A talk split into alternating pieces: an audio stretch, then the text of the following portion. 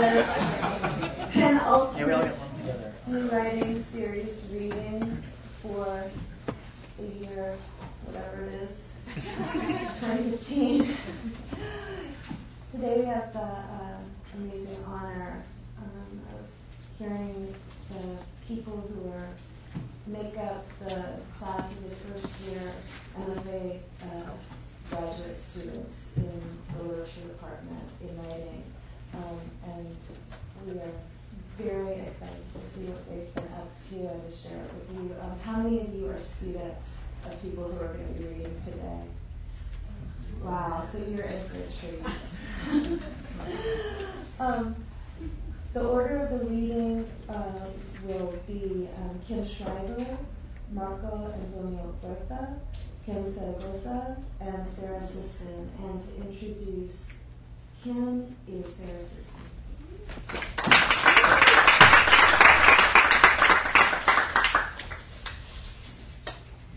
It has been my true pleasure to be introduced to the writing of Kim Schreiber this year, and it's my honor to introduce you to her, to her work to you tonight. Kim Schreiber's stories are synesthetic. They ask us to imagine zippers of sound, to realize how a spoon could be kind. In short, they ask us to get weird with them. But theirs is a lyric kind of weird, a weird that is acutely attuned to both a sixth sense and a social sensitivity, crossfading, tactile, and taste, airy and claustrophobic, empathic and emoji, quiet but volatile and vibrant and involved. Her pieces are embedded with an awareness that aches.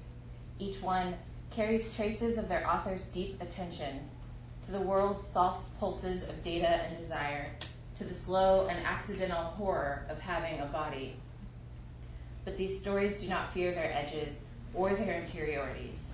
They deftly elude us and yet still reverberate. Just when I get the feeling the key to unlocking each story is sewn into its secret pockets, then the key turns out to be a tuning fork. One of the best things about following Kim's work this year was to witness the development of her new series titled How It Works. How It Works offers the instructions that I didn't know I was missing. The series works by breaking, breaking open to find the twisting spine in an ice cube tray and the dragonfly in the broken heart. It is a manual to make the make to make the familiar uncanny and the intricate intimate. Basically, it's like IKEA meets the Museum of Jurassic Technology. no matter if it arrives in strange loops or text messages or from the swallowing throat, her writing instructs us how to look closer get a little uncomfortable, find new language for the calm and the calamity around us. I, for one, would take instructions from Kim any day. Please welcome wonderful Kim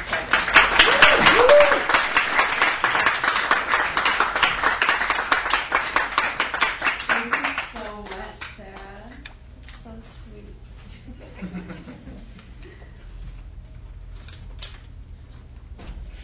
okay. So, um, before we get started, I wanted to turn on some music, uh, set the vibe or something, um, and the Wi-Fi.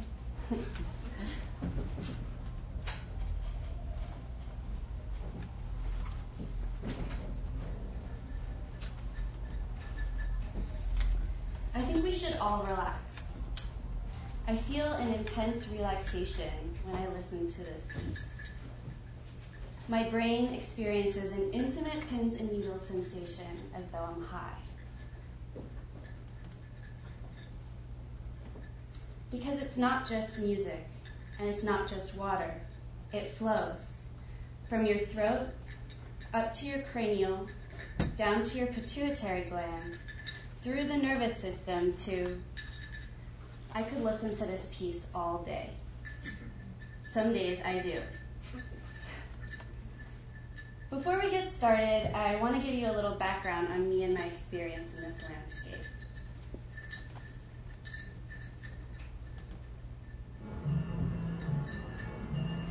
Non-stop and Solar Beach have been badly scarred by overdevelopment. The glut of awfully tacky bars are full of disappointed looking packaged tourists. Tragically, this formula is being repeated all along the Black Sea coast, which isn't being damaged as much as devoured. I wanted to take some time to share some contextual background because, you know, we live wherever we want to think about. This is a really important conversation right now. Modern technology and modern media have scattered our attention spans and left us with an inability to focus, so that while we're expected to accomplish more and more varied tasks throughout the day, the less present and engaged we become with each individual task. This is a chart depicting hyperactive growth. I think this is a story of acceleration, the result of which is that our stories get shorter and shorter, so that you may read happy.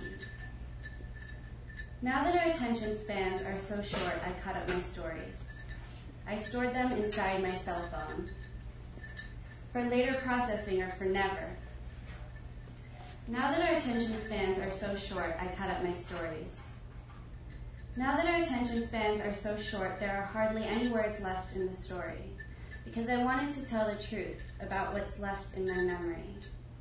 I remember the most about my friends who archive their experiences as they are living them in the most gorgeous of ways.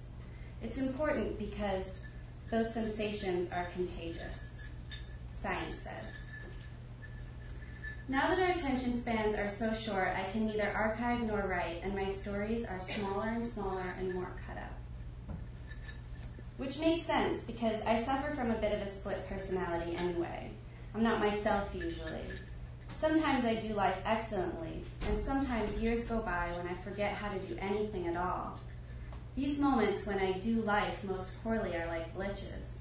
The record jumps, and my interior and exterior narratives do not align which is hard for me because reading anything, even that which does not express itself through language, is an emotional experience.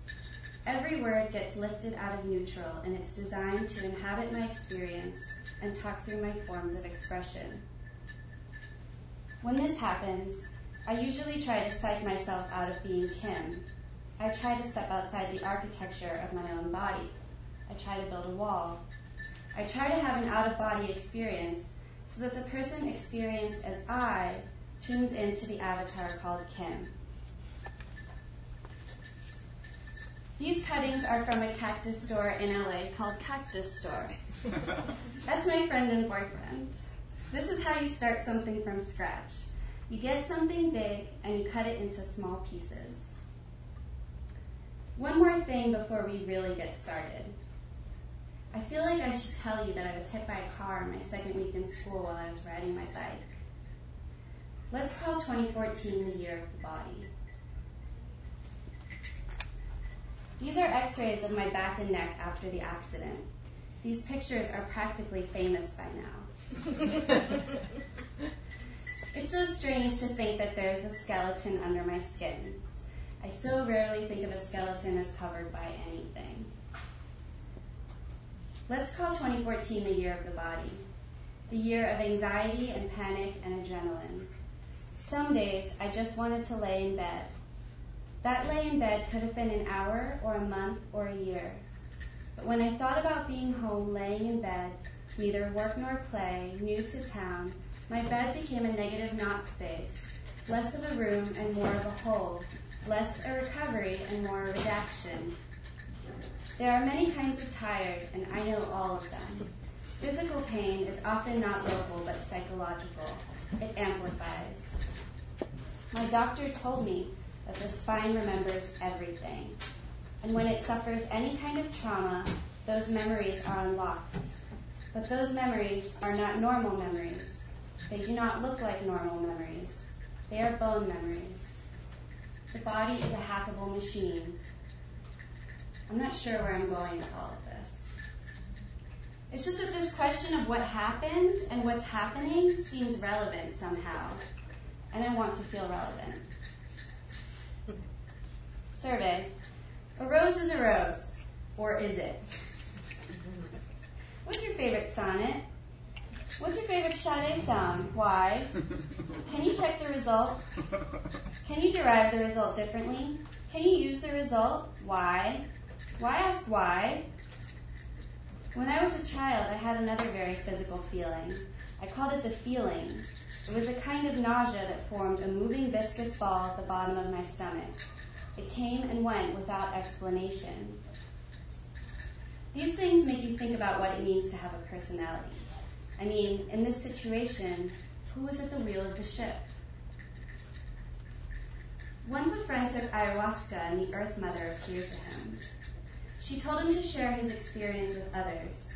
He said, Who should I share this with?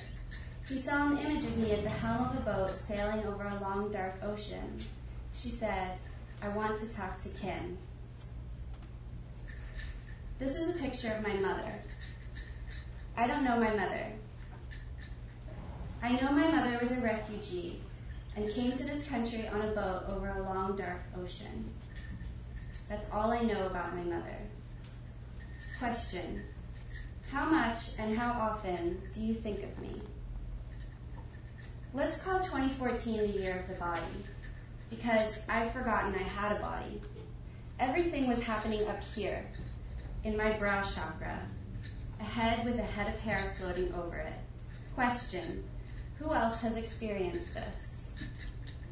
To answer this question, I turn to my most trusted data source.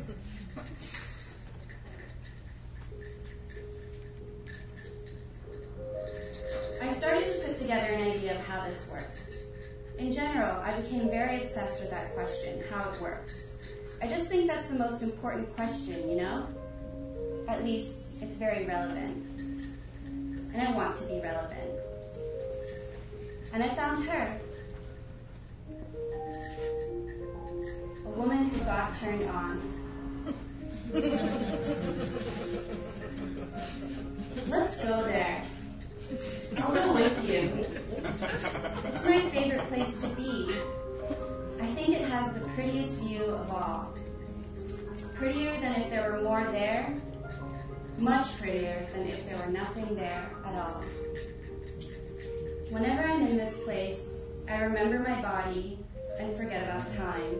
More photos you're taking with the iPhone than any other camera. I started my research on these websites Flickr, Pinterest, and Wikipedia. You should always choose your sources carefully. because they have a lot of energy, these stupid ideas. They have a lot of erotic energy, these stupid ideas. Here's a few sample how it works pieces. How it works, me. How it works, me. How it works, meat. Share it. How it works, me. How it works, meme. And how it works, meat. One more time. Me, meme, and meat. It flows through your heart and reaches your entrails. You could probably see her today in that pose by the pool, like your quintessential chill Southern California girl. and she's a meme by the side of the meme pool. She's an iteration, a version of a version, and an endless reflection. So LA. Nowadays, images are all about swag. The objects we use to speak through us function as hieroglyphs. This is something I've really been meditating on lately. They transmit emotional content. Only some of us can decipher this. To define it would be to overdetermine it, so let's protect it, even at the risk of donation of the body to corporate cosmology. This is a maternal gesture. Nowadays, we are one giant eyeball, and she is an idol, and we look at her, the slow revelation of parts, and we can never know the whole body anymore. And a piece of meat isn't really a piece of meat until you eat it, and you never really know the whole body. Work. My work is to preserve the idea of continuity, which, in the accumulatory deluge of relevant information we'll shortly forget. They say that the ark is the body, the original museum, for the amnesia of the unresolvable present, for when our clairvoyance was lost. In the Torah, the vertebrae of the spine are counted among the 248 limbs of the body, each which correspond to an instrument that sings its purpose, of which the spinal cord corresponds to their very soul or vital force. You know, the spine remembers everything. And when your spine is injured, those memories are unlocked. They are released. They are not normal memories. But in terms of how it works, I'm still trying to wrap my head around it. It seems that everything today is designed to break. And the internet is going to give you a lot of very confusing information if you don't already know what it is you're looking to say. And I didn't really write much because I only wanted to write what was true, but I could only identify the glitches. The more pressure I felt, the smaller my pieces became.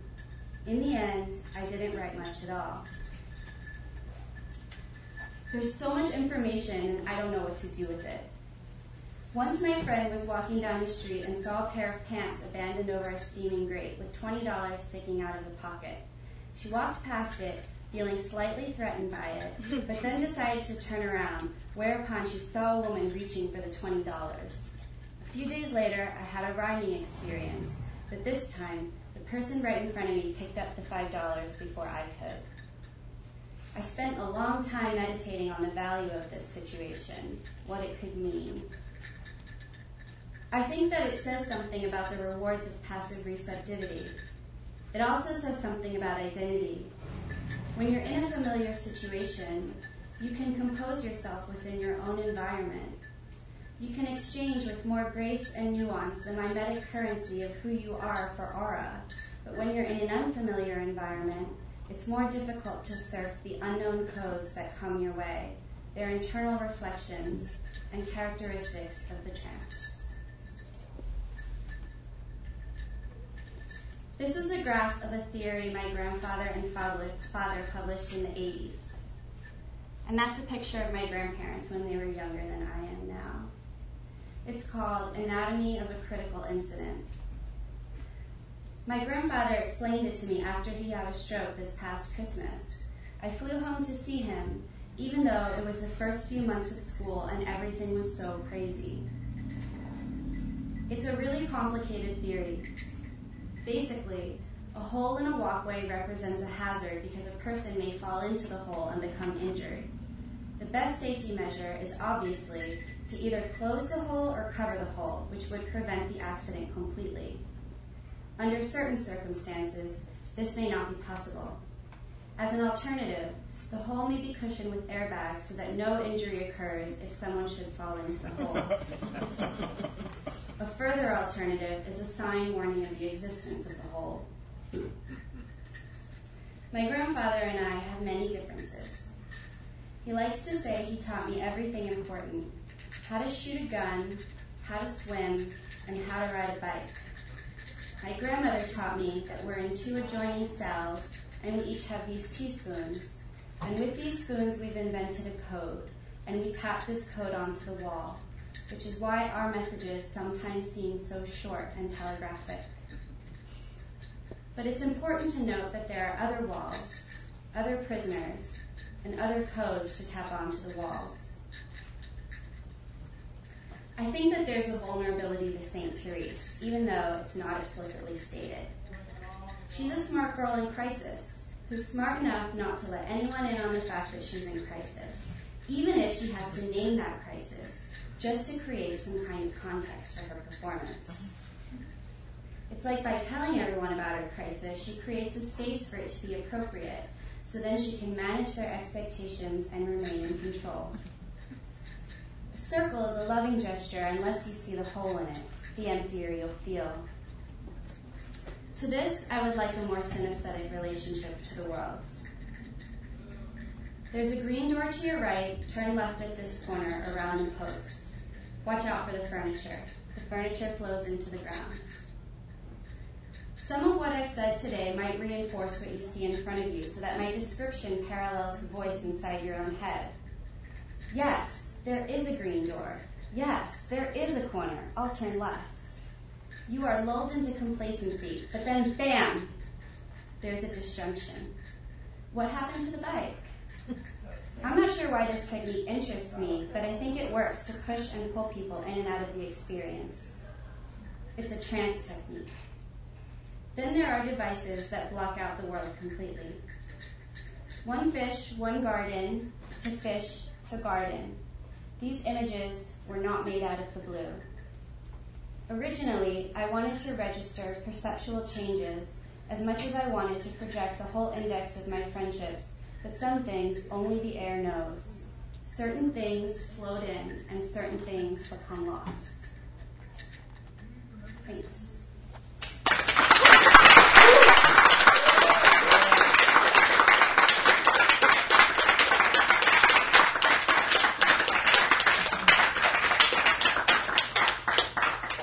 Thank you. So now I'm going to introduce Marco. Go back to the slideshow. Marco Antonio Huerta is a Mexican translator and post-conceptual poet. During the summer of 2009, he decided to kill his own lyrical self. I think it's been reborn in this cat. Luke.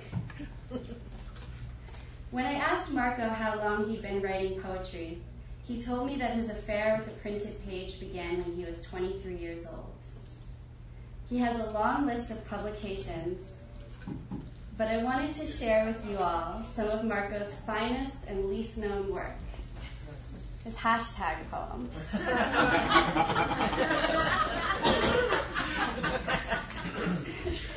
well, you can tell I spend a lot of time on my phone, but not as much time as Marco.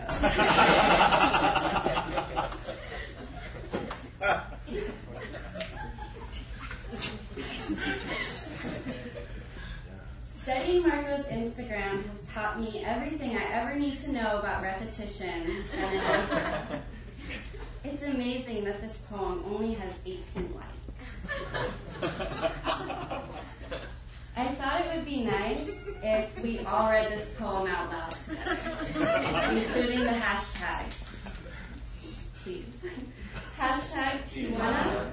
Hashtag Tijuana BC. Hashtag Tijuana Bound. Tijuana Mexico. Hashtag Tijuana After Dark. Hashtag Tijuana makes me happy.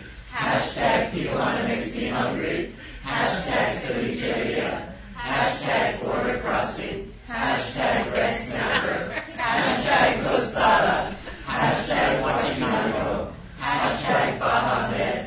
Hashtag cocina. Hashtag cuisine. Hashtag food. Hashtag insta food. Hashtag food porn.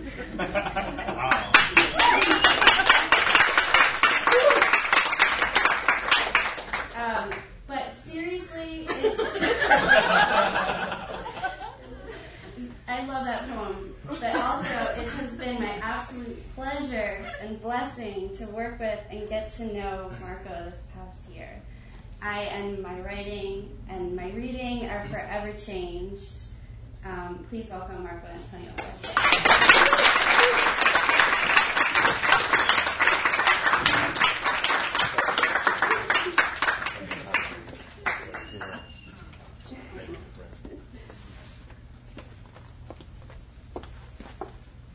That was really generous, Kim. Very generous. I'm thinking about changing my writing. Thank you all for being here. Um, this is a very special moment as our first year is coming to an end. It's been amazing to share with all of you guys and with our amazing faculty, which I'm up there. some, some are here. Yeah. yeah. I'm glad that you're here, that you're all here, and uh, I'm glad to share this experience with some of my students as well. Um, thank you for being here, you all. I'm gonna read some poems, some writings that I've come up with over this present year. So, here I go. Dear man sit- sitting in the highest and most honorable seat, How many voices in your head are you listening to while using the majestic us? Could they be many, a few, too many, just a bunch? Do you come here alone? Can we speak to you two? Are we authorized to be your speakers? What do you mean if I'm clear? Do you think the price of gas is high enough? Do you come here often? How about basic food? Do you think it's affordable for everyone? So that means famine and starvation are over? How much would a kilo of tortillas cost? What about rent? The taxes you most certainly are entitled to set in order to look and move onto the future. As a species, as people, as cattle, what are you up to? What about insurance? People disappear nowadays. Are you aware of that? Is that something you would say it's a common thing?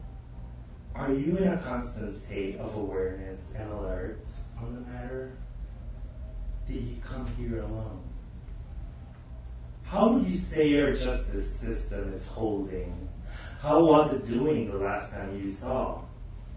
Is it in good health? No. Is it terminal? What are your plans for tonight? Some people call you primus inter pares. Are you okay with that? What are your favorite hobbies? Are we equal? What about your people? What do you say ours? Would you say ours is a country where skin color won't make a difference? How about the size of the wallet? Does it? I heard we were fighting a war a few years back, but you mentioned it no more. Is it because we won? Not yet. Then how's it going? What side are we in? Will we win if I join you? Do you prefer Thai or Chinese? So we're really at war, right? Could you slowly explain to me what is really, really, really going on? As if I'm dumb or numb? Have you been here before? In that case, would we be left behind anyways? Is there a place for us in progress? Are we entitled for a share of profit from selling the nation to foreign interests? What do you mean it was never ours to claim? What do you want to do with all the money? Would you build a house? Do you like summer country houses?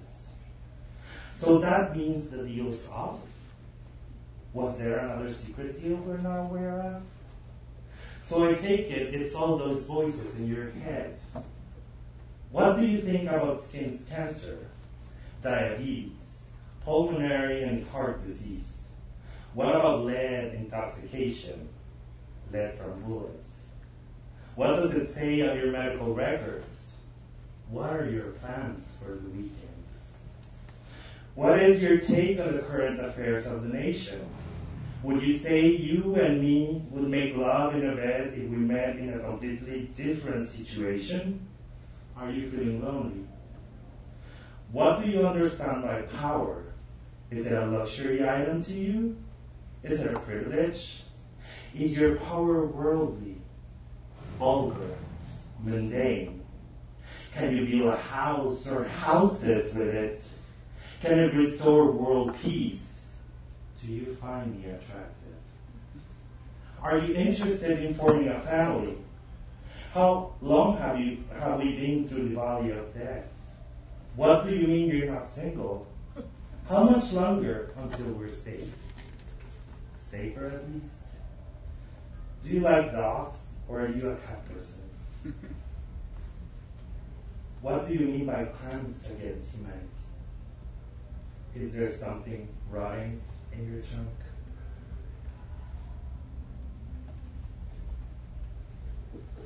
Obviously long, but not particularly thick. And this poem, there's uh, Gertrude Stein featuring. Okay, who or where did the myth about the big black cock come from? Who started it? Did black men themselves start it? Why didn't any other culture claim that stereotype or myth? If I told him, would he like it? Would he like it? I told him. I recently downloaded some porn, and it was this black guy. This guy's cock was gigantic. Absolutely huge, fucking gigantic. I would estimate 25 plus inches. He could only masturbate the tip and was holding at arm's length. The girth looked as big as my bicep as its biggest. He was grunting and growling, and these two white girls were in front of him. He won, and it sprayed more cum than I have ever seen in my life. It was like a hose. It looked like five pints came out. No bullshit. How can a ball sack carry that amount of cum? He was completely drenching these girls, just gallons of the stuff. They were squealing, and then it stopped. The girls then took his cock in their mouths and started squirting out another pint. How is this possible? this guy is a freak, surely. This page has been deleted. The deletion and move for the page are provided below for reference. I was told it started during slavery. It had to come from somewhere. I know that not all black men have big cocks, but the myth carries on strong. Even today, in this internet-based world. Very funny. His real name is Tony Duncan, and his size is listed between 14 to 18 inches. He has great difficulty sustaining an erection. Fact of the matter, guys who are over 9 inches very often experience erectile problems. Not a good thing. Too much of a good thing is that, you know? The largest performer in the adult industry who can sustain an erection is Mandingo.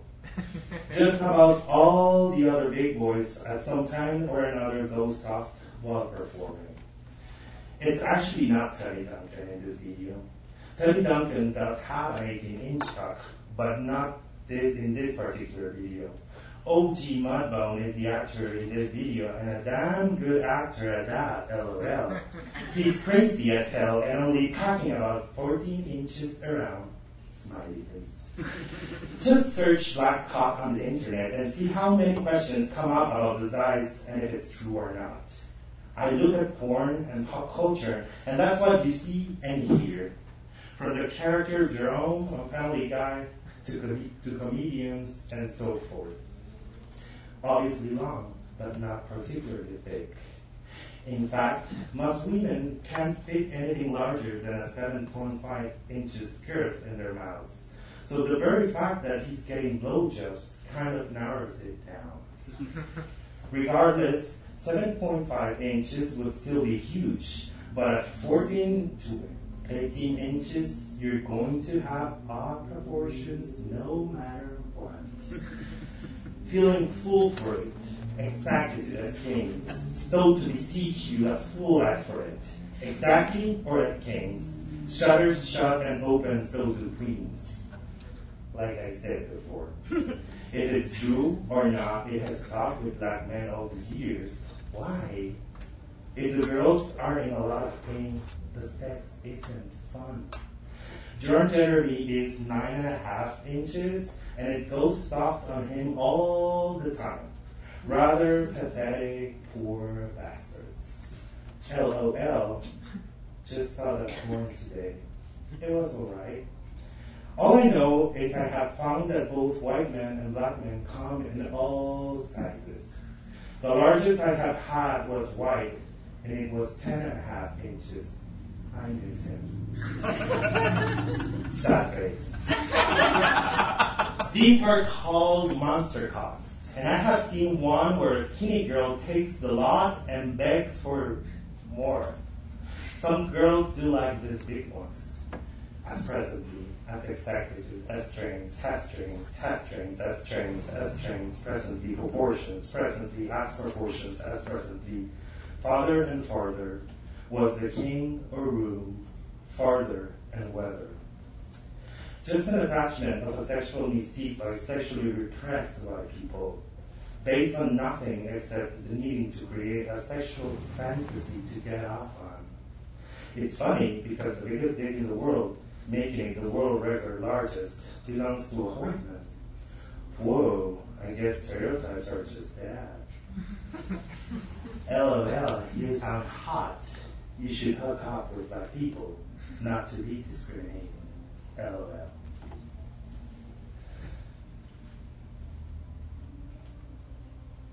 Um, for the following piece, I'm gonna need your help. The title of this piece is Todos Somos Jose Luis Abarca, uh, which translates roughly to We are all Jose Luis Abarca. If you don't know who this person is, you're about to know. So I'll ask you to repeat. I was at da- I was at a dance, I was at a dance, and I did not hear about the confrontation. and I did not hear about the confrontation. Todos somos Jose Luis Abarca. I'm, I'm, I'm gonna. okay, so I'm gonna mark the moment where you're getting in. Thank you. Todos somos Jose Luis Abarca. In the newspapers, Jose Luis Abarca Velázquez, mayor of Iguala Guerrero, Mexico, said he did not give the order to the local police to fire upon the normal schools, normal school students. He acknowledged that he was with his wife in a festival held by the office of Iguala's First Lady. I was at a dance and I did not hear about the confrontation. He said he was not aware of the acts of violence where six students from the normal school of Ayotzinapa were killed and 43 are still missing because he was dancing. I was at a dance and I did not hear about the confrontation. Jose Luis Abarca explained he had no information of police detainees and neither knows anything about the missing student teachers. The state attorney general also has not informed him anything about the 22 arrested policemen or the disappeared normalistas. I was at a dance and I did not hear about the confrontation. The journalist Diego Enrique Osorno said the students are young men with very humble origins. They are scholars who read on average two or three books a week other than their class materials and are also interested in the social and political problems of their communities. The students are informed and critic. They also tend to be so idealistic and consistent with what they think. They are often looking to do something to change things. Yes, Ayotzinapa is a school of social activists. I was at a dance, and I did not hear about the confrontation. Padre Solalinde said that the slaughter of Iguala was not caused by a football game. I was at a dance, and I did not hear about the confrontation. They were injured, and they were wounded, burned alive. They poured diesel on them. That is going to be known. They say that they put up with two. Some of them were still alive, other dead. I was at a dance, and I did not hear about the confrontation. Rosario Castellanos once wrote about another tragedy years ago. Darkness breeds violence, and violence calls for darkness to commit the crime. So September 26th waited until nighttime so no one would see the hand holding the weapon, but only its lightning bolt effect. I was at a dance, and I did not hear about the confrontation. And in that light, short and pale, who? Who is the killer? Who are dying? Who are those agonizing? the ones fleeing without shoes, who are going to fall into the pit of a prison, who are rotting in a hospital, who are the ones who will remain silent forever in horror. I was at a dance, and I did not hear about the confrontation. I remember. We remember. This is our way of helping dawn over so many tainted consciences, over an angry text on an open grate, over the face behind the mask. I remember, we remember, until justice claims her seat among us. I was at the dance, and I did not hear about the confrontation. The now former mayor of Iguala, Jose Luis Abarca Velázquez, and his wife, Maria de los Ángeles de Abarca Pineda, await indictment. In Mexico, reality nowadays is a pending investigation.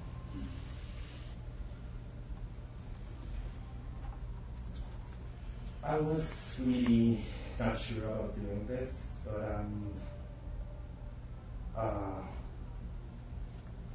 I'm going to read something that I've been writing in Spanish this year. So I know not everyone speaks Spanish, but written this way. So let's hope mean, you will get something. Balacera en Reynosa grabada por sicarios. Un grupo de presuntos sicarios grabó una balacera en Reynosa y subió el video a YouTube. Video interno de sus sobrias peripecias. Un grupo de hombres armados disparando armas de grueso calibre detrás de una camioneta blindada. Los pistoleros retan a sus oponentes con gritos como acá estamos, perros, mientras que otro ordena disparar ráfagas de 50 tiros. Además de armas largas, uno de los sicarios dispara lo que parece un fusil Barrett calibre 50, seguido del aplauso y festejo de sus compañeros. El aplauso y festejo de sus compañeros. Tamaulipas ha sido escenario de varios enfrentamientos desde hace semanas que han dejado decenas de muertos, presuntamente por una disputa interna del cártel del Golfo. Balacera en Reynosa, grabada por sicarios. Usuarios de redes sociales reportaron una serie de bloqueos y balaceras en Reynosa. Incluso el ayuntamiento pidió a través de su cuenta de Twitter evitar zonas de riesgo, bloqueos y balaceras en Reynosa. Semáforo rojo, sector Cumbres, La Cima, Aztlán, Fuentes, hashtag Reynosa Follow, evite el área, fue como advirtió el gobierno municipal. También se reportó que el Boulevard Hidalgo sufrió bloqueos en ambas direcciones. Esto se da después de que en la mañana desconocidos lanzaron una granada que no estalló frente a las instalaciones de la Secretaría de Seguridad Pública en Reynosa. Bloqueos y balaceras. Bloqueos en ambas direcciones. El explosivo, según versiones extraoficiales, fue lanzado desde un vehículo en marcha que circulaba por el Boulevard Morelos. Bloqueos y balaceras. Bloqueos en ambas direcciones una granada que no estalló. Personal del ejército acudió al lugar para recoger el artefacto y asegurar la zona. Muchas gracias.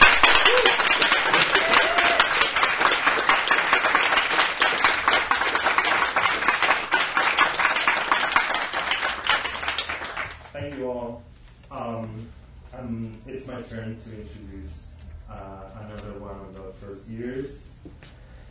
Ken is a first year in the MFA program.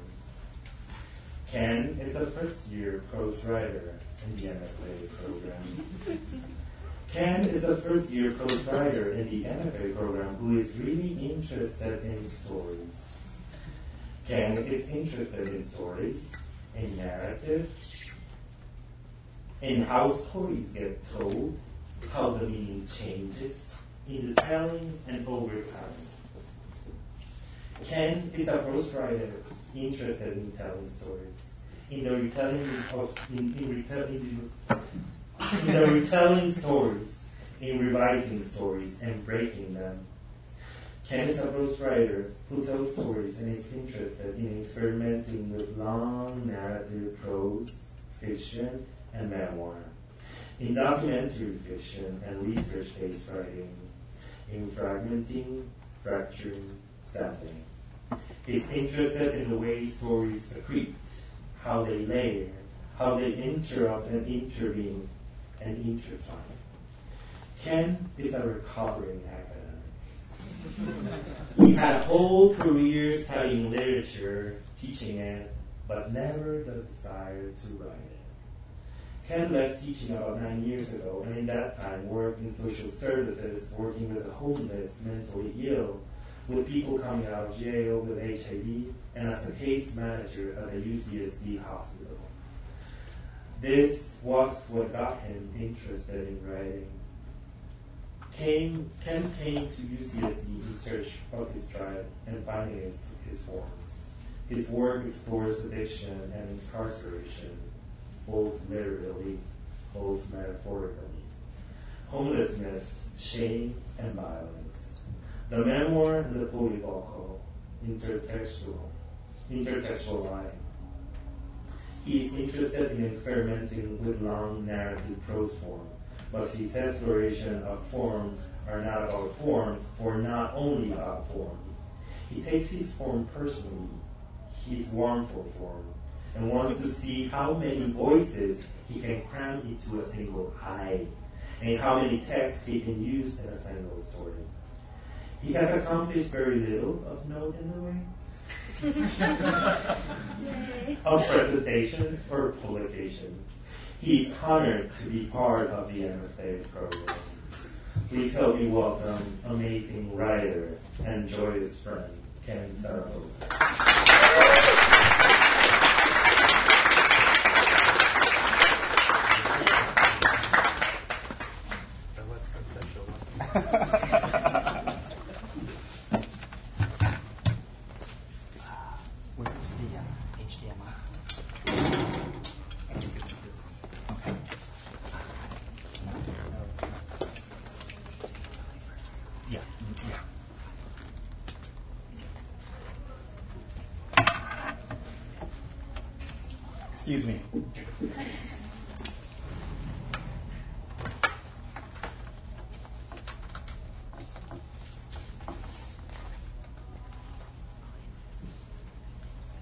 So I just wanted to say uh, it's really a, an honor to be reading today, but also uh, uh, thank you, Marco, for the introduction.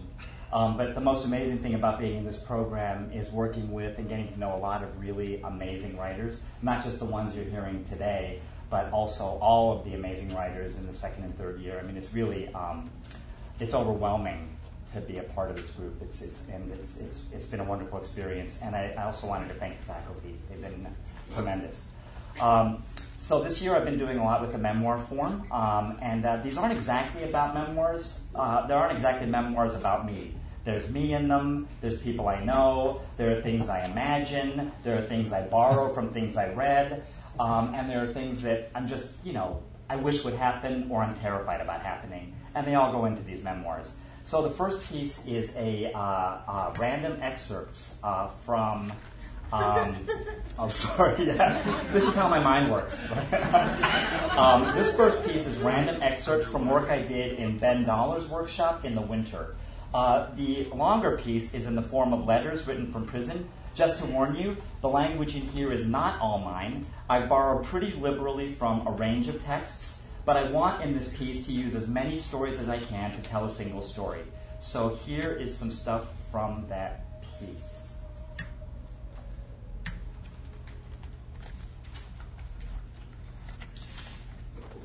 Irena, what do you think of this poem? The working title is Self Pity, but I think I may title the book Self Aggrandizement. I am a man firmly entrenched in middle age, reeking of sweat, stale sweat, unfulfilled promise, and frustrated ambition, imprisoned by choices, actions, and country. I suppose it's a common feeling. It's okay to laugh right now. I wrote it to make you laugh. But still, I am 40 and single. I left a great job on bad terms right before they showed me the door.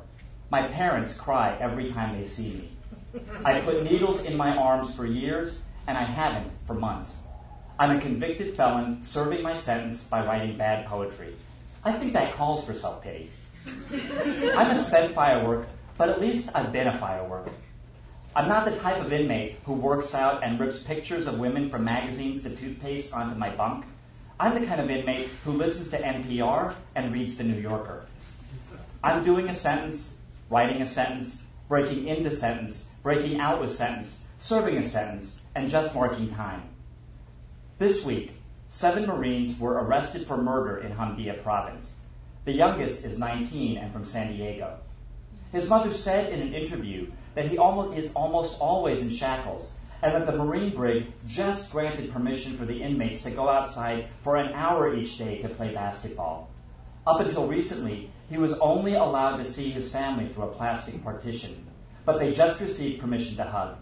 I can't tell you, she said, how good it was for my heart to have that physical contact.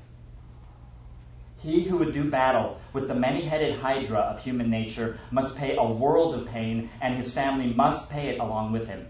And only as you gasp your dying breath shall you understand your life amounted to no more than one drop in a limitless ocean. Yet, what is, what is any ocean but a multitude of drops? This week, three Guantanamo detainees killed themselves. You can't call them prisoners because they technically haven't been arrested or charged. The government is saying that they killed themselves to disrupt the interrogation process and is calling it an act of terror. Human rights activists say that they were suicides, motivated by despair and desperation because they've been locked up for who knows how long, can't contact anyone they know or love, and that if it were you, what would you do? Now, there's an argument. It was suicide. No, it was terrorism. An act of war. No, an act of despair. Every day as I get older, I marvel at how much bravery it takes to go on, to bear the blows of existence so often delivers. This week, the National Prison Commission issued a report on staff sexual abuse of prison inmates. A judge in California called the conditions of the county jails deplorable and is threatening to put them in receivership. Is it just me, or is this a big news week for prisons? I am alone, alone here and alone in the world alone in my heart and alone in my mind, alone everywhere, all the time, for as long as I can remember, alone with my family, alone with my friends, alone in a room full of people, alone when I wake, alone through each awful day, alone when I finally meet the blackness. I am alone in my horror, alone in my horror. Andrew and I are unlikely friends. He's a big guy, huge, and he spends almost every day working out or playing basketball. I spend my day reading and writing. He's been in gangs, I've been in writing groups. But he likes to sit with me, talk with me, ask me what I'm doing. He sees me and I see him. And sometimes he sits so close, I can see a single drop of sweat work its way all the way down the center of his chest, all the way down until I can't see it anymore. The terror of the battlefield, the cruelty he witnessed, and the damage to his proudest beliefs were a weight always holding him a step back from life. Yet I grant him the one grace we can ask as humans. He had done his very best. I think Andrew's sweet, and I think in secret he's tender. I like imagining this strong man turn tender with me. But he might not be tender, and if it happens and after it's done, he not, might not regard me tenderly. People turn mean after sex. Men do. Andrew might. This is a letter I'll write but won't send, at least not to Andrew. But I'll send it to you. I'm watching him right now playing basketball with his shirt off, and every once in a while he catches my eye and shoots me a smile. Maybe in a minute he'll come over and ask me what I'm writing, and I'll tell him it's a letter, and I'll say it's to him, or I'll say it's about you, and maybe he'll think a little, nod a little, ask with a smile, yeah, what's it say? and I'll shrug and I'll fold it and hand it to him and say, read it later, after lockdown, tonight. Other writers, Villon, Cervantes, Verlaine, have suffered imprisonment. Villon even suffered torture, or like Dante, suffered exile without their creative powers being effective. Indeed, they often wrote their best work after disaster. But for Wilde, the double life had been the exciting thing.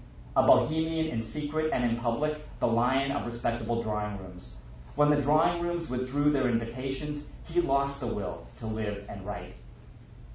For the first year of my imprisonment, I did nothing else and can remember doing nothing else but wring my hands in impotent despair and say, What an ending! What an appalling ending! Now I try to say to myself, and sometimes when I am not torturing myself, do really and sincerely say, What a beginning! What a wonderful beginning! It may really be so. It may become so. I can write a novel by just showing up and getting in a few pages a day. Prison could be the ultimate writer's colony with financial support and limitless free time. On one side is an enormous well of depression waiting to be given over to, a voice in the head that says, You are unloved and therefore unlovable. And on the other hand, a daily page minimum and a copy of War and Peace and a belief that work can be salvation and that the life of the mind can set you free. So, what do you think of this poem, Irena? The working title is Self Pity, but I think I may title the book self aggrandizement. Um, and so I got to shift up the PowerPoints here, sorry. Um,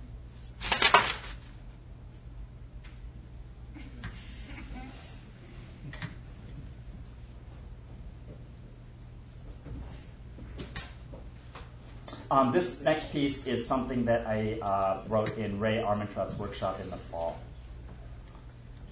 My mistake.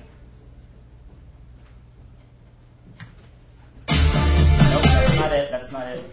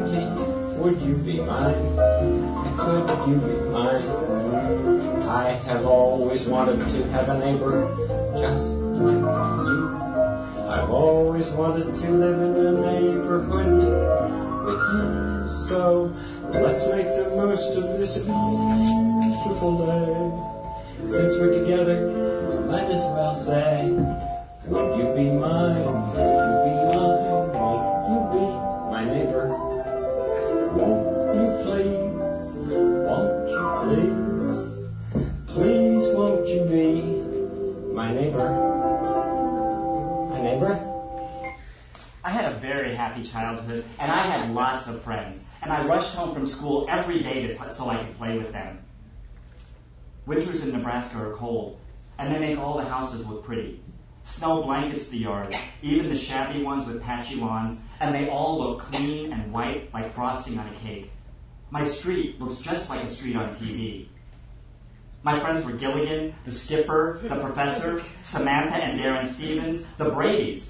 I had a little boy crush on the professor, but I didn't know it at the time. I noticed that he was handsome with his shirt unbuttoned just a little, just enough. Plus, he was smart, and nobody made fun of him. At school, I used to read a lot every time I had a second. While the other kids were noisy, rowdy with whatever, I'd sit in a corner and read, and get so lost I had to be startled out of it. They thought that was really funny, how I jumped when my name was called or someone tapped me on the shoulder. I read during recess, I read during lunch, and I read standing in line. I even read walking home from school. The elementary school was at the edge of the neighborhood. After school, all the kids streamed, went up a hill, then split off onto our different streets. We walked together in small packs. I walked with them by myself, up a hill, left into our development, then turned right, then right again to get to my house. After school, I always saw the Stevens first. I loved spending time with them. Samantha was pretty and smart and just really neat. They had a little girl, Tabitha. She was okay. But after they had Adam, they weren't as much fun. The Stevens were a mixed family too, but they hid it better than mine did. People could just tell that my family was mixed, but nobody ever talked about it. People didn't say interracial back then. The Stevens looked normal, just like everyone. I mean, people suspected, but they couldn't prove anything. I understood them, how they wanted to keep their difference to themselves, and I'm sure they would have understood me, but I'm not sure because we never talked about it. Winters in Nebraska are cold. The snow on the streets turns into a thick, brownish sludge from the gray and smoky exhaust and the dirty, oily underside of cars. My parents liked when I played with the other kids, but I was smaller than they were, and shy and dark, and had straight black hair. I stood out. I was noticed and teased, and I didn't like that. In Nebraska, in my town, everyone's dad is in the military. Mine is too, but everyone's dad is white, and mine isn't. And everyone's dad was taller than mine, bigger. I also really liked the Bradys. Bobby and Cindy were my age, so I should like them the most, but really I liked their older brother Peter the best. I liked how he smiled, and I used to imagine what it would be like if we got to spend time together, just me and him. That made me happy. I never told him, but he was my secret best friend. I liked coming home from school. When I walked in the door, my mother dropped whatever she was doing to come see me, saying in Japanese or English, Okaeri nasai, or welcome home, which is probably normal in Japan. Then I got to watch TV and eat the snacks my mother made, usually senbei, Japanese rice crackers, which I loved, or saltines with Kraft American cheese folded into squares. I thought that was so fancy until I went to college and I learned that Kraft didn't make real cheese. In winter, it's hard to read and walk at the same time. The snow and sludge make the ground uneven and sometimes really slick. It's hard to hold a book open wearing mittens, and I have to stop every time I need to turn a page. I have to hold the book open in one hand, take a mitten off with my teeth so I can free a hand to turn the page, and then fumble the mitten back on and not drop the book. Winters in Nebraska are cold. Even wrapped in a thick blue parka with a hood that wraps tightly around my face, I still feel cold and small. One day when I was in third grade, a group of kids called out, Hey, hey you, hey, what you reading? They must have been 11 or 12. They were huge. This happened a lot. They called, I looked around, and they laughed hysterically. Sometimes it was so funny, other kids laughed too. So I pretend not to hear, and after a while, they move on. This time, I wasn't a joke in passing. A couple kids started, but then it became more and larger three kids, or six, or ten. This time, I wasn't a passing joke. They didn't like being ignored, and the older and bigger and louder kids wouldn't stop until I did something. Kenny, a big boy yelled, and another, a girl, chimed in with a syrupy, drawn out, What you reading? Is it Chinese? Laughter. Chink, and hey Jack, and what's wrong with your eyes? Lots of laughter. Why does your mom talk funny? Not so much laughter, just mean. Ching chong dong fong, what does that mean? I kept walking, my head locked down in my book, focused furiously on the words on the page. I was a drum major leading a degrading parade up a hill and to the left and right and then right again, down to the street, right to my house. One of them hopped, loud and nasty, and let fly a big wad of spit. I felt it hit the back of my head, heard it, felt it, and then heard it again and felt it again, hawking and spitting again and again, that spit, then handfuls of heavy, wet sludge aimed at my back, spittle and sludge, thwack on my back, and heard it slide, slow and nasty, down the slick nylon. Winters in Nebraska are cold. Spit congeals in thick gray ropes when it freezes down the back of a heavy blue parka. When I came home, my mother froze in the middle of her greeting, froze at my eyes red with shame, froze at my face dark with held back tears. What happened? What's wrong? she asked, the best she could in her heavy Japanese accent. I threw my parka down on the floor and screamed at you, at her, I hate you! Leave me alone! and ran for the TV. It's a good feeling when you're able to find people who like play the kinds of things you like to play. That's one thing that helps to make friends, playing together. It's such a good feeling to know you're alive. It's such a happy feeling. You're growing inside, and when you wake up ready to say, I think I'll make a snappy new day. It's such a good feeling, a very good feeling, feeling you know that I'll be back when the day is new, and I'll have more ideas for you, and you'll have things you'll want to talk about. I will too. Thank you.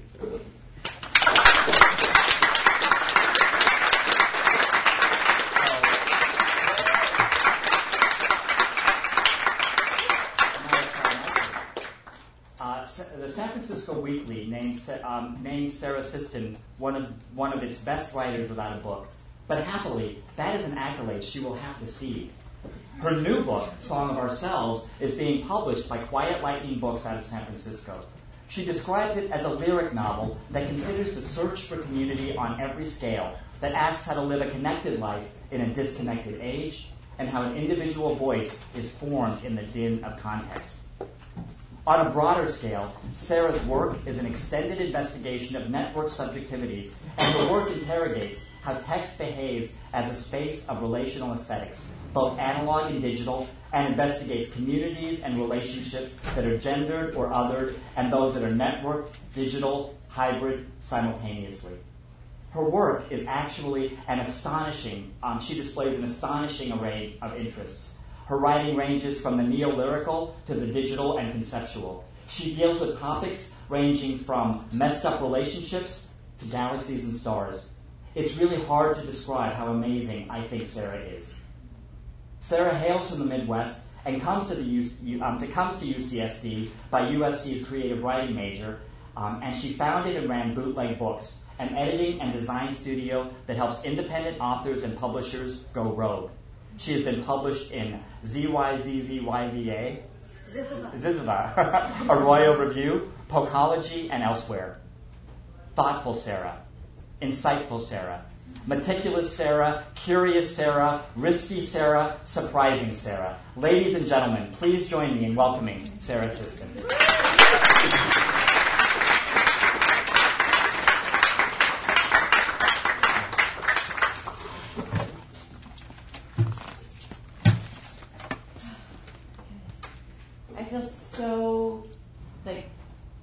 Charged up and thankful to be here. Um, thank you to Anna Joy and Ben and Christina and Rae and Tanya and all of the MFA gang for uh, having the, I just, I'm, I'm excited. Um, and especially thank you to Kim, Queen of the New Writing Series. And thank you to all the partners, friends, and tolerators of us on this journey this year. So I'm going to read one ancient artifact, and then I thought I'd read the three like three pieces that I've written this year, one in each quarter. Um, I picked the ones that I'm the most curious to hear, and the ones that I'm still not sure about, and are uh, the ones that kind of confounded me. So I hope that you're curious to hear them too. And then I thought I'd close with a, just a brief sample of the book. Top 19 phrases to make your poem go viral. These are in order, by the way. this is the will make you. When you see, till you see, what happens when, wait till you, here are the, you see what, you need to, this is what, that will make, what this guy, what happened to, like a normal, in the world, what he did, looks like a, I've ever seen how to make blow your mind.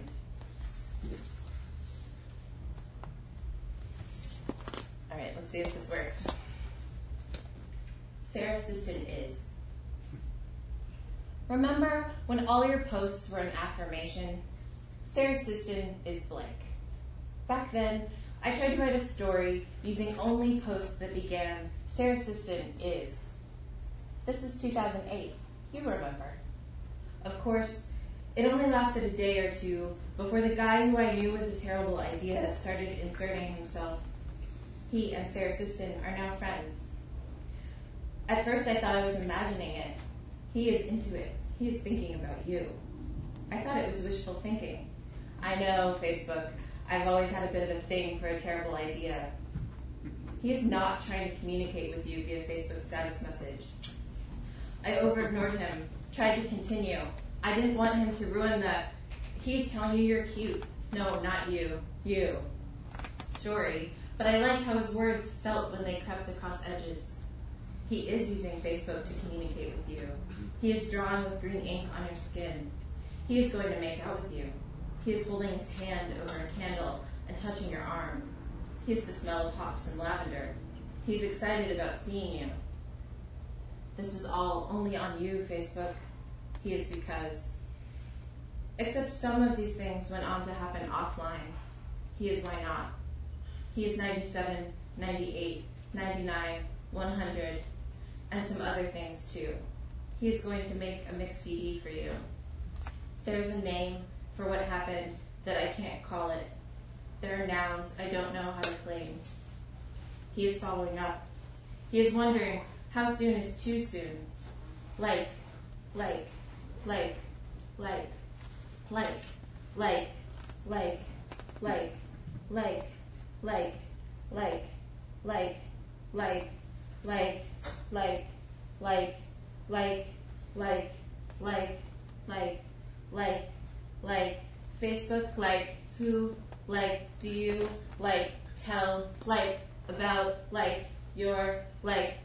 day, like, like, like, like, like, like, like, like, like, like, like, like, like, like, like, like, like, like, I imagine it's awful being needed all the time. He is hay. Facebook, I want to know why not is. Without is, we lost the continuing present. He is over it. We lost the means to corroborate ourselves each day. He is exit stage left. I lost a story, or the chance for it, or the having written it. He's interested. I want a language that can't be invaded. He is sometimes a jerk. I want Sarah Ciston is. This one is a little bit lighter and is called Geo Immersive Data Producers. Sometimes it seems like we've been waiting our whole lives for the Google camera car. On our dates, we, run, we, we run drills. Quick, the panopticon is less than a block away. Do you know where your zebra mask is? After our dates, I lock myself in the bathroom and practice IRL emoticons in the mirror. We are each collecting through at least 15 lenses all the time. My selfie arm never reaches high enough. I'm imagining myself as a satellite. Most streets don't change overnight, she whispers. Think of all the hard drives. She reads me parts of the internet like how to get hired as a Street View driver. We've all fantasized about it that says working for Google, getting paid for driving. I hear more through her chest, my ear against it, than I do through the air, my other ear. You can tell from our profiles how curated and in love we are. Today it happened. I wasn't ready. Of course, such moments never go as intended. For starters, it was just the Bing car. I was alone, and I couldn't think of what to do without her. All that registered was my obligation. We were counting on me to destabilize the system. Nothing was weird or important enough. What would be enough? In each culminating instant, I did nothing. Even though I had more than a block and a half to prepare, while the cameras performed an awkward alley U-turn and turned right and passed the bus stop where I was waiting for the super loop, I did nothing.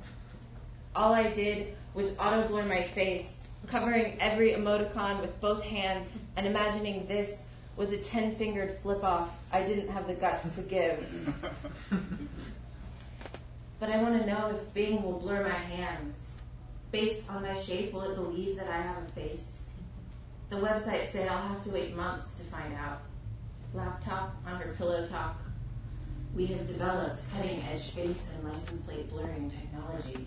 We will blur the entire car, house, or person when a request is made for additional blurring.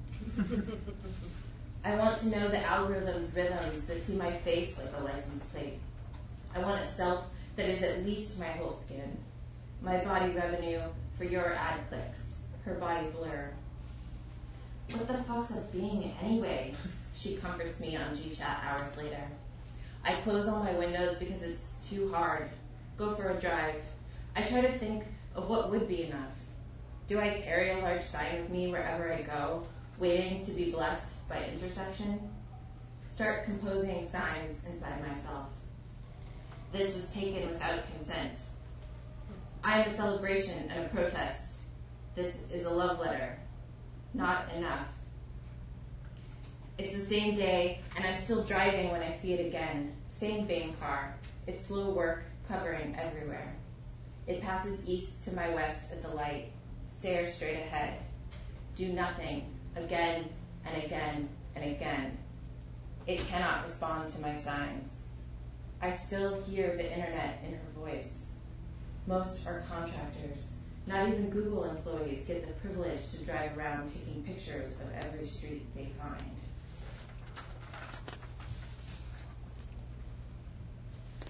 This piece um, is still in process as of 2 a.m. this morning, but it's a, um, an ongoing exploration of a kind of um, self interrogation of my own work.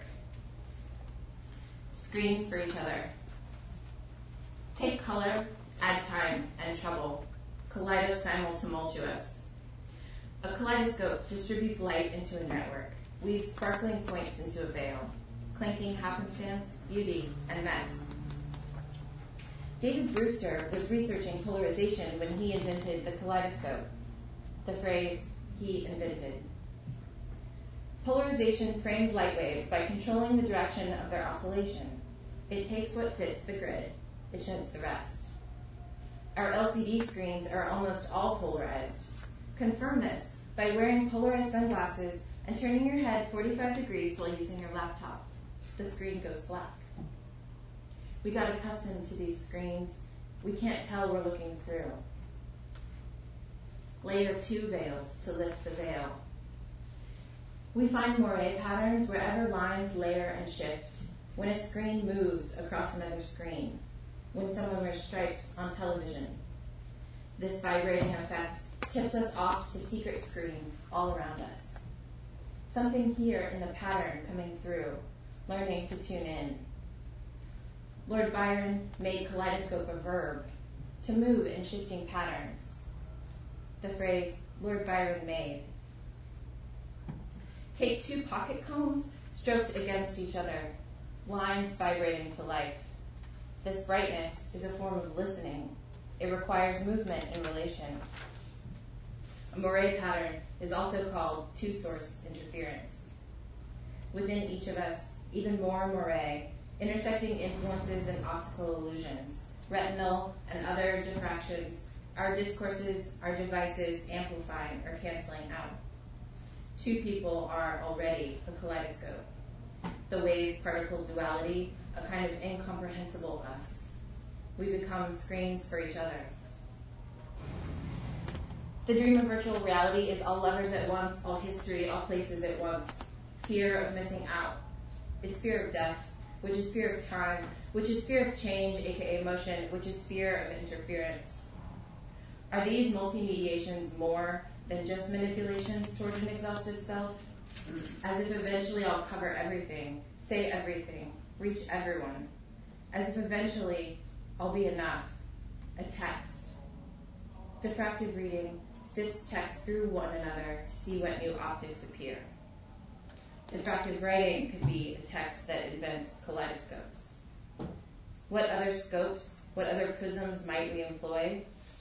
The phrase prism, its top search result, is now the government surveillance program. But there are many other ways to scatter light. Okay, so just do a couple of quick pieces from Song of Ourselves. Um, as Kenzo generously explained, it's an exploration of community and everything takes place in the first person plural. We know what they say about us, and we start to believe them. We are selfish and unmotivated. We are directionless, unfocused, unrealistic.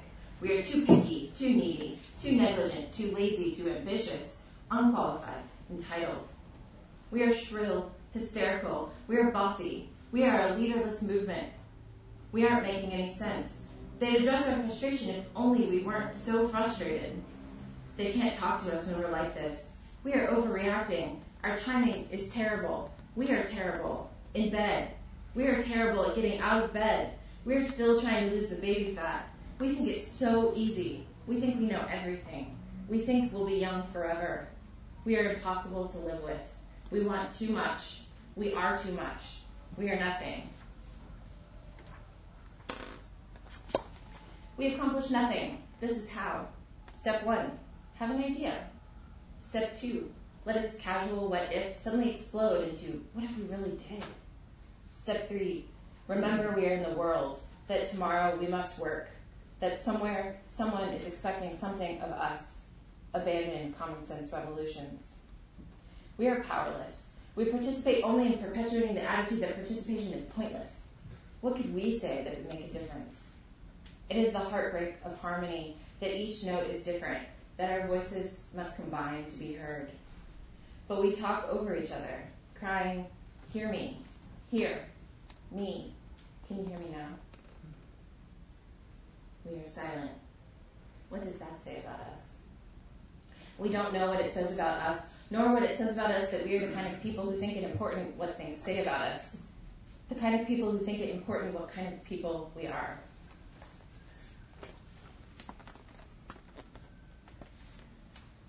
We learn too much about the cosmos and then find ourselves interchangeable, all our separate ticks and idiosyncrasies transferable.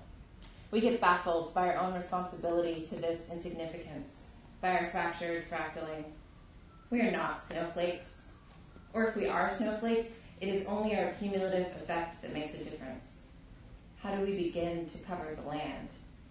We may be unique, but are still only white spots tugged down by gravity to melt against the ground in a suspended instant of uncapturable, unendurable magic.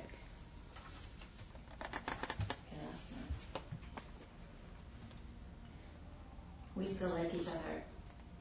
I'm as surprised as you are. Surprised and too well. Shrugged shoulders as though everything were nothing. And is, Because all we can say about the universe is that it is big. All we can say about each other is announced to the wilderness. Ground grows beneath my feet, so I must learn to expect hope. Though beneath feet, before ground, is vulnerability. We've been trained to ignore the ground, both what is solid about it and what shakes. These tricks keep the inevitability of heart attacks and buses crushing us from crushing us, keep curveballs from curving every permutation into useless calculus. But let us find the lines that curve toward us and let our feet be surprised at finding the ground. Let our necks crane, our shoulders unshrugged, so that the sky can fill the hollow between with a kind of awe that undoes molecules. We will all be hit by buses, no matter the inbound or outbound line, no purpose in prediction. But for a time, until then, we have still, and we still like each other, and other such surprises, the ground beneath our feet. Thank you.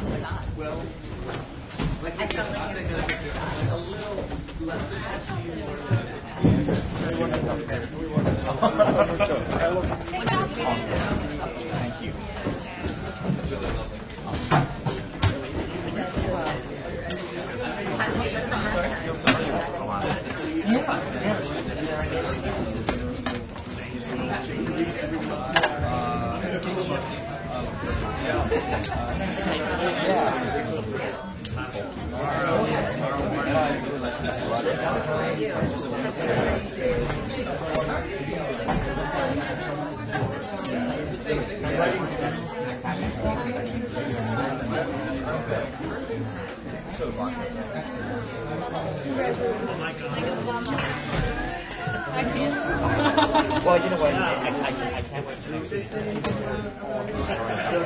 to. Um, if you want to wait around until 8, I could definitely give you a tonight, so you know, just sit in my lecture.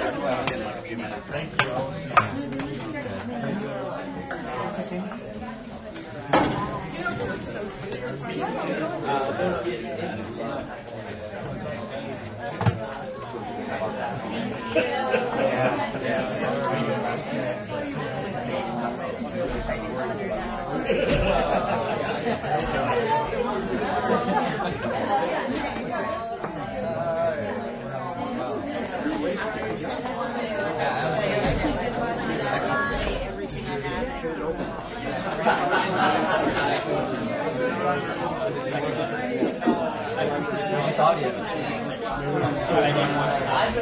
Oh,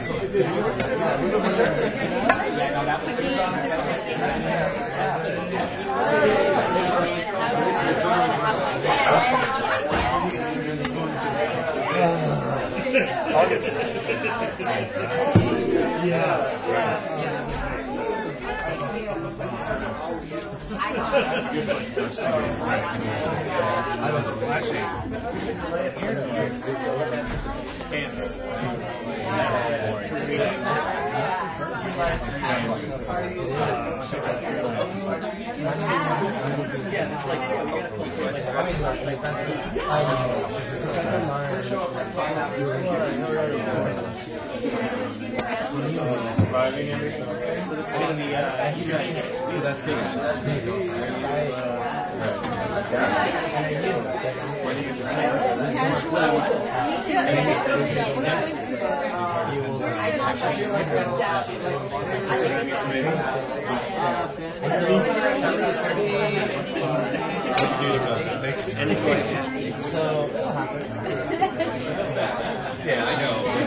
Hi, Brett. I love you.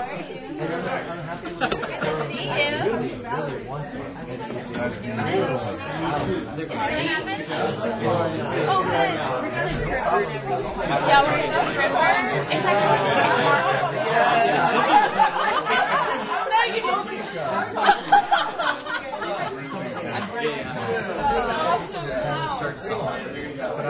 And Marcus. He's such a rock blocker. I swear to God, I have never had that experience. This kid will not give up. My wife.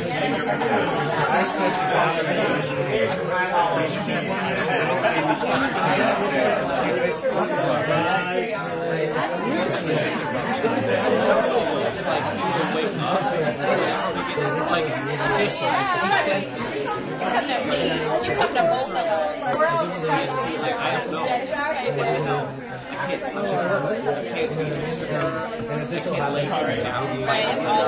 don't know. I know he's kicked me out of the bed. He rolls tosses like neither one of sleep unless I'm out of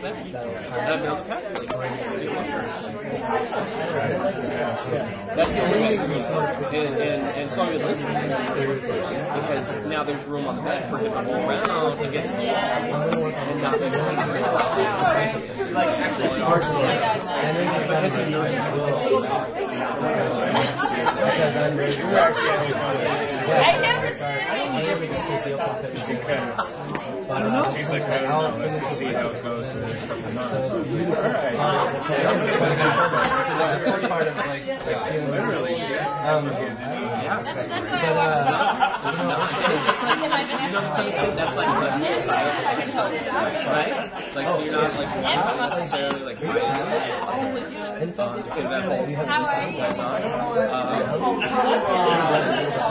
I'm trying to like, like, I didn't. I'm trying to like, I don't know. Because they give you an option. Yeah. Have you still done it? People ask me. Yeah, I want to ask you what I think you have. It's your phone of the day. You didn't want to come to the school. So, you don't have to answer. You have to say, like, oh, I didn't even hear that you did call. Did you ask me in person? No, because I wanted to. I'm like, I would like to ask you, but I'm actually like, I appreciate 14, I mean, I really I really love like sleeping like sort of this is the smart uh, in the moment. It's a really beautiful feeling. It's been um,